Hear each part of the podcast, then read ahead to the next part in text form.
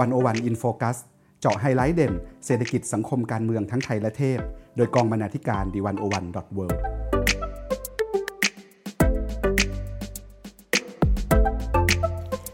สวัสดีค่ะคุณผู้ฟังขอต้อนรับเข้าสู่รายการ 101 in focus EP ที่56คุณผู้ฟังคะองค์ประกอบหนึ่งของตอนนี้ที่แตกต่างจากความขัดแย้งทางการเมืองอื่นๆในประวัติศาสตร์ไทยสมัยใหม่คือการเติบโตของอินเทอร์เน็ตที่นำมาซึ่งการเปลี่ยนแปลงทิศทางความเคลื่อนไหวทางการเมืองความรวดเร็วในการเผยแพร่ข้อมูลและองค์ความรู้รวมถึงความเคลื่อนไหวของเด็กและเยาวชนที่หลายคนอาจไม่เคยจินตนาการมาก่อนค่ะเพราะเด็กและเยาวชนจำนวนมากเป็นผู้ที่เกิดและเติบโตในยุคดิจิทัลซึ่งแตกต่างอย่างสิ้นเชิงจากประชากรหลายรุ่นในสังคมไทยค่ะเมื่อวัยของประชากรกลายเป็นขั้วการเมืองใหม่จนเกิดการปะทะทางความคิดทั้งในโรงเรียนและอีกพื้นที่หนึ่งซึ่งควรจะเป็นพื้นที่ที่ปลอดภัยที่สุดคือครอบครัวค่ะอยู่กับดิฉันวิลาวันบุญเกื้อกุลวงศ์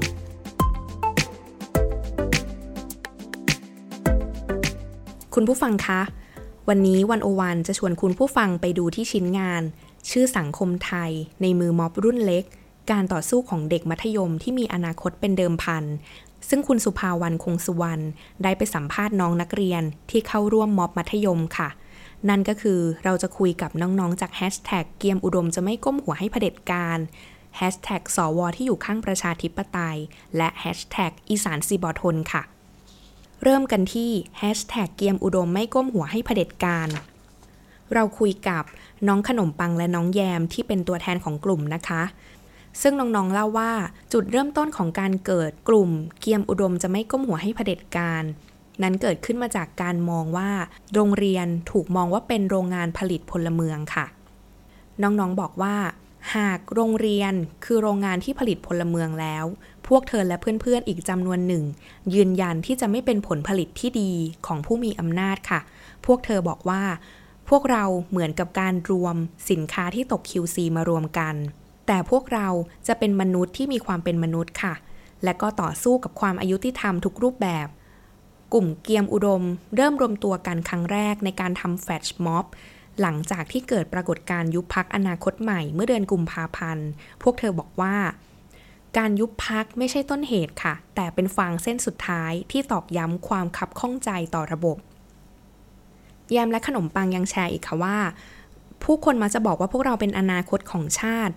เราคิดว่าการกำหนดอนาคตไม่ใช่เรื่องของปัจเจกบุคคลแต่คือการที่ปัจเจกบุคคลมารวมกันเป็นสังคมแล้ววาดภาพอนาคตด้วยกันบนผ้าใบโล่งๆแต่สังคมตอนนี้กลายเป็นภาพวาดยุ่งเหยิงที่เผด็จการสร้างไว้มียุทธศาสตร์ชาติ20ปีที่ชี้นำอนาคตมีการทำลายทรัพยากรธรรมชาติที่เกิดจากนโยบายรัฐที่เน้นแต่ผลประโยชน์นี่เป็นสาเหตุหนึ่งที่เราจะต้องหยุดอำนาจเผด็จการซึ่งข้อเรียกร้องของพวกน้องๆเองก็เริ่มมีจุดเดียวกันกับหลายๆกลุ่มการเมืองค่ะนั่นก็คือเรื่องของหยุดคุกคามประชาชนร่างรัฐธรรมนูญใหม่และก็ยุบสภาแยมและขนมปังตระหนักดีค่ะว่าเพื่อนๆในหลายโรงเรียนมีราคาที่ต้องจ่ายต่างกันออกไปความขัดแย้งระหว่างครูและนักเรียนร้อนแรงขึ้นหลังปรากฏการณ์ผูกโบขาวและชู3นิ้วตอนร้องเพลงชาติตัวอย่างตามข่าวหรือเรื่องเล่าจากเพื่อนที่รู้จักกันผ่านโซเชียลมีเดียแสดงให้เห็นค่ะว่ามีนักเรียนหลายคนถูกลงโทษน้องแยมและขนมปังเองก็กล่าวว่าตนเองก็ได้รับการปฏิบัติที่ต่างออกไปเพราะว่าผู้ใหญ่เองยังยกย่องว่าพวกเธอยังเป็นหัวกะทิแล้วก็ละเว้นพวกเธอไว้ค่ะครูโรงเรียนเราอาจมองว่าถ้าทำอะไรกับเด็กที่นี่เรื่องไปไกลแน่นอนเพราะคุณจะขึ้นชื่อว่าเป็นอาจารย์ที่คุกคามเด็กหัวกะทิกลายเป็นว่าเรามีคำว่าหัวกะทิปกป้องแต่พอเพื่อนๆโรงเรียนอื่นทำกลับมีผลอีกแบบส่วนปฏิกิริยาโต้ตอบแบบที่ไม่ซอฟนั่นก็คือการทำร้ายจิตใจทำร้ายร่างกายตัดสิทธิ์ในการศึกษามันเป็นเรื่องที่เรารับไม่ได้เหมือนเขามองว่าความอยู่รอดปลอดภัยในเก้าอี้ของตัวเองสำคัญกว่าเด็กที่มีเลือดมีเนื้อเขาสามารถทำร้ายจิตใจเด็กทำให้เด็กมีแผลใจไปตลอดชีวิตเขาสามารถไปแจ้งผู้ปกครองทำให้ผู้ปกครองตัดการซัพพอร์ตเด็กทอดทิ้งเด็กเพียงเพราะสนองความใคร่ทางศีลธรรมของตัวเองนั่นก็คือความคิดและความคิดเห็นของน้องแยมและน้องขนมปังจากเกียมอุดมจะไม่ก้มหัวให้เผด็จการนะคะต่อมาที่#สวที่อยู่ข้างประชาธิปไตยกันบ้างค่ะ นั่นก็คือกลุ่มนักเรียนที่โรงเรียนตั้งอยู่ใกล้กับอนุสาวรีย์ประชาธิปไตยนะคะเราได้คุยกับน้องน้ำแล้วก็น้องฟ้าค่ะน้องบอกว่าจุดเริ่มต้นที่ทำให้สนใจทางการเมืองนั่นก็คือ Twitter แล้วก็บอกอีกด้วยนะคะว่าโซเชียลมีเดียมีส่วนสำคัญมากที่ทำให้พวกเขาได้รู้จักกับการเมืองแล้วก็รับรู้ข่าวสารที่ไม่เคยรู้มาก่อนน้ำแชร์ว่าก่อนที่จะออกมาทำกิจกรรมการเมืองแบบออฟไลน์พื้นที่ทางออนไลน์เป็นจุดเริ่มต้นของการแอคทีฟทางการเมืองแล้วก็เป็นแหล่งข้อมูลสำคัญที่ช่วยสร้างบทสนทนาให้ได้เกิดการถกเถียงขึ้นกันในหมู่กลุ่มเพื่อนน้องกล่าวถึงโรงเรียนว่าโรงเรียนเป็นแหล่งความรู้ที่สอนตามตำราเพียงอย่างเดียวไม่ค่อยเปิดประเด็นให้เกิดการถกเถียงกันมากนักซึ่งยิ่งยุคสมัยนี้พวกเธอเริ่มตั้งคำถามต่อระบอบเผด็จการเธอก็ยิ่งรู้สึกว่าไม่มีพื้นที่ในการถกเถียงการสนับสนุนประชาธิปไตยกลายเป็นเรื่องที่ต้องปกปิดโดยมีหลักฐานยืนยันคือเป็นท่าทีของคุณครูในโรงเรียนค่ะเธอเล่าว่าครูในโรงเรียนมีหลายคนหลายแบบบางคนก็ขวาจัดบางคนก็ซ้ายจัดเราสังเกตว่าครูที่มีความคิดก้าวหน้ามักจะอยู่ในมุมเงียบๆเซฟตัวเองแต่พอเป็นขวาเขากลับสปีกเอาท์ออกมาได้เลยถ้าดูความแตกต่างตอนไปชุมนุมยุคกปปส.มีรูปครูในโรงเรียนหลายคนที่ใส่นกหวีดออกไปหรือใส่นกหวีดเดินในโรงเรียนก็มีแต่ในช่วงนี้ค่ะครูที่สนับสนุนพวกหนูหรือว่าที่ออกมาม็อบด้วยกันกลับต้องอยู่เงียบๆต้องคอยแอบยืนกับนักเรียนน้องพูดถึงโรงเรียนว่าโรงเรียนจะไม่ชอบให้เราตั้งคำถามหรือวิจารณ์เพราะว่าโรงเรียนรู้สึกว่าทำไมเราถึงสงสัยทั้งที่เขาก็หวังดีแต่เราทุกคนมีสิทธิ์ที่จะสงสัยและตั้งคำถามต่อองค์กรที่เราอาศัยอยู่เราตั้งคำถามเพื่อที่จะอยากให้องค์กรนั้นมันดีขึ้นค่ะคุณผู้ฟังคะในสังคมของเราในปัจจุบันช่องว่างที่ใหญ่จนไม่อาจมองข้ามไปได้นั่นก็คือช่องว่างทางความคิดระหว่างลูกกับพ่อแม่นักเรียนกับครูเด็กกับผู้ใหญ่ช่องว่างเหล่านี้ค่ะบางครั้งแปลเปลี่ยนเป็นข้อความข่มขู่มุ่งร้ายทางอินเทอร์เน็ตบางครั้งออกมาเป็นภาพข่าวครูกระทำรุนแรงต่อนักเรียน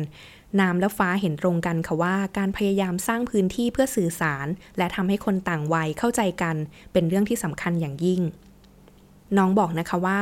การที่จะตัดช่องว่างระหว่างเจเนอเรชันได้เราต้องไม่คำนึงถึงช่วงอายุเราจะมองคนแต่ละคนอย่างเป็นมนุษย์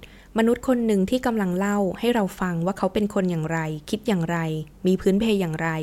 แล้วเราก็สื่อสารกับเขากลับไปในฐานะคนคนหนึ่งหลายครั้งผู้ใหญ่จะชอบคิดว่าทำไมเราถึงเชื่อคนอื่นทำไมไม่เชื่อคนในบ้านทำไมไม่เชื่อครูที่หวังดีหนูอยากจะบอกจริงๆว่าหนูไม่ได้เชื่อใคร 100% หนูจะพิจารณาหลายอย่างก่อนตัดสินใจว่าอะไรที่ถูกต้องสำหรับหนูผู้ใหญ่ก็ต้องดูเหมือนกันผู้ใหญ่ก็ไม่ควรเชื่ออะไรด้านเดียวฟังหนูด้วยฟังข่าวข้างนอกด้วยแล้วค่อยเลือกว่าจะเชื่ออย่างไรนี่เป็นคำพูดของน้องน้ำค่ะคุณผู้ฟังคะมากันที่ฝั่งแฮชแท็กอีสานซีบอทนกันบ้างแฮชแท็กอีสานซีบอทนจัดขึ้นที่จังหวัดมหาสารคามนะคะโดยแนวร่วมนิสิตมมส.เพื่อประชาธิปไตยค่ะก็มีน้องข้าวที่เป็นนามสมมุตินะคะเป็นนักเรียนที่ได้ขึ้นปราศัยในวันนั้นน้องบอกว่าเราเป็นคนอินวิชาสังคมมากแต่เรารู้สึกว่าสังคมศึกษาเป็นเครื่องมือของรัฐที่พยายามจะหล่อหลอมให้เราเป็นให้เราเชื่อตามสิ่งที่เขาต้องการวิชาสังคมที่ควรจะเปิดให้มีการวิพากษ์แสดงความเห็นใช้คำถามแบบปลายเปิดแต่ในระบบการศึกษาไทยกลับเป็นวิชาที่ชี้นำท่องจำทำตามไม่ได้เปิดโอกาสให้นักเรียนหรือผู้รับสารได้ลองตั้งคำถามต่อหลายๆเรื่องโรงเรียนก็เหมือนกระจกที่จะสะท้อนความเป็นอยู่ของรัฐ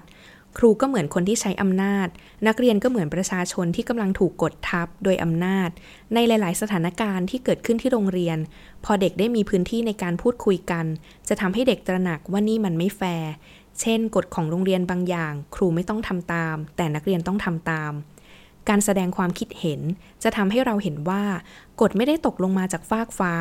กฎเป็นสิ่งที่เราสามารถพูดคุยถกเถียงและเปลี่ยนแปลงให้เข้ากับสถานการณ์ได้คุณผู้ฟังคะนอกจากการขึ้นเวทีปราศัยของข้าวเพื่อแสดงความคิดเห็นแล้วน้องข้าวยังจัดตั้งชมรมในโรงเรียนเพื่อสร้างพื้นที่ในการถกเถียงประเด็นสังคมขึ้นด้วยค่ะจัดกิจกรรมชุมนุมกลางลานโรงเรียนค่ะเพื่อที่จะให้เพื่อนๆรุ่นพี่รุ่นน้องศิษย์เก่าคุณครูรวมไปจนถึงผู้บริหารนะคะได้มาแลกเปลี่ยนประเด็นสังคมในด้านต่างๆกันข้าวมีความตั้งใจที่จะทำให้การส่งเสียงแสดงความเห็นกลายเป็นวัฒนธรรมที่ทุกคนเคยชินค่ะแล้วก็มีความสนุกเป็นเรื่องพื้นฐานที่ปฏิบัติกันในสังคม น้องบอกว่าในช่วงที่ผ่านมาหลายโรงเรียนปิดกั้นการแสดงออกของนักเรียนเพื่อนในจังหวัดใกล้เคียงของข้าวเองยังเล่าให้ฟังว่ามีการสั่งปิดโรงเรียนเพราะนักเรียนจัดกิจกรรมชูกระดาษขาวในฐานะที่เธอเชื่อในการแสดงความคิดเห็นและเชื่อว่าโรงเรียนเป็นพื้นที่สำคัญที่เด็กอย่างเธอจะได้แสดงตัวตนอย่างภาคภูมิเธอกล่าวว่าโรงเรียนควรจะทำหน้าที่บ้านหลังที่2ให้ได้เริ่มจากการรับฟังความเห็นที่แตกต่างของนักเรียนบ้านหลังที่2ก็เหมือนกันมอบความอบอุ่นมอบความปลอดภัยให้กับนักเรียนแต่สิ่งที่คุณครูในโรงเรียนบางแห่งทำมันตรงกันข้ามนักเรียนแค่แสดงออกทางความคิดเห็นเท่านั้นและสิ่งที่เขาแสดงออกก็ไม่ได้ก่อให้เกิดความรุนแรงเลยเราค่อนข้างแปลกใจว่าทำไมผู้ใหญ่ของประเทศเราไม่เปิดรับทั้งที่สถานศึกษาสำหรับเราควรเป็นสถานที่ที่ไม่มีรูปแบบตายตัวเป็นภาชนะที่พร้อมจะรองรับความแตกต่างหลากหลายในตัวนักเรียนเองคุณผู้ฟังคะและนั่นก็เป็นมุมมองของน้องๆนักเรียนมัธยมที่คุณสุภาวรรณได้ลงพื้นที่ไปสัมภาษณ์มานะคะทีนี้ค่ะเรามาที่ชิ้นงานอีกชิ้นหนึ่งนั่นก็คือชิ้นชื่อเมื่อไดโนเสาร์ต้องฟังเด็กเมื่อวันซืนรู้จักศาสตร์การจัดการเรียนรู้ผู้ใหญ่กับวีรเทพปทุมเจริญวัฒนาซึ่งคุณชลิดาหนูล่านะคะได้ไปคุยกับอาจารย์วีรเทพค่ะซึ่งอาจารย์วีรเทพนะคะเป็นอาจารย์ประจำภาควิชาการศึกษาตลอดชีวิตคณะครุศาสตร์จุฬาลงกรณ์มหาวิทยาลัยค่ะที่จะมาคุยถึงองค์ความรู้เรื่องการศึกษาผู้ใหญ่ว่าในขณะนี้นะคะที่มีความแตกต่างหลากหลายผู้ใหญ่เองจะทำความเข้าใจในตัวของเด็กนักเรียนและเยาวชนกันด้วยวิธีการไหนได้บ้างนะคะเรามาเริ่มกันที่อาจารย์คิดว่าอะไรที่เป็นอุปสรรคสำคัญในการสื่อสารกับผู้ใหญ่หรือผู้ที่อาวุโสกว่าอาจารย์บอกว่าสิ่งที่ผู้ใหญ่ได้ยินได้เห็นมามันก็เป็นอีกชุดความรู้หนึ่งจากที่เขาเห็นเวลานี้ดังนั้นเมื่อสองความเชื่อตีกันก็อยู่ที่ว่าใครจะมีวุฒิภาวะมากกว่าในการเรียนรู้ร่วมกันทีนี้เรามาคุยกันถึงเรื่องศาสตร์ของการจัดการเรียนรู้ผู้ใหญ่ว่าครอบคลุมการเรียนรู้ของมนุษย์ในช่วงอายุใดบ้างนะคะอาจารย์เล่าว่าจริงๆแล้วจากการจบการศึกษาขั้นพื้นฐานหรือภาคบังคับเนี่ยการวิ่งสู่นอกระบบก็คือเรียกว่าเป็นการเรียนรู้แบบผู้ใหญ่แล้วโลกของการทำงานก็เป็นการศึกษาแบบผู้ใหญ่ผ่านการศึกษานอกระบบโรงเรียนและการศึกษาตามอัธยาศัยที่อบอุ้มให้ผู้เรียนได้เรียนรู้ก็เราก็จะเห็นได้ว่าคนในองค์กรก็จะมีการพัฒนาตนเองแล้วก็เรียนรู้อะไรใหม่ๆศาสตร์การจัดการเรียนรู้ผู้ใหญ่เชื่อว่าผู้ใหญ่หลุดจากการพึ่งพาผู้อื่นแล้วและพึ่งพาตนเองในการเรียนรู้ได้การเรียนรู้ของเขาเป็นการเรียนรู้ที่กำกับโดยผู้เรียนเองและเขาจะต้องการเรียนอะไรที่สอดคล้องกับสถานการณ์กับปัญหากับความต้องการเพื่อที่จะนำไปใช้ในชีวิตได้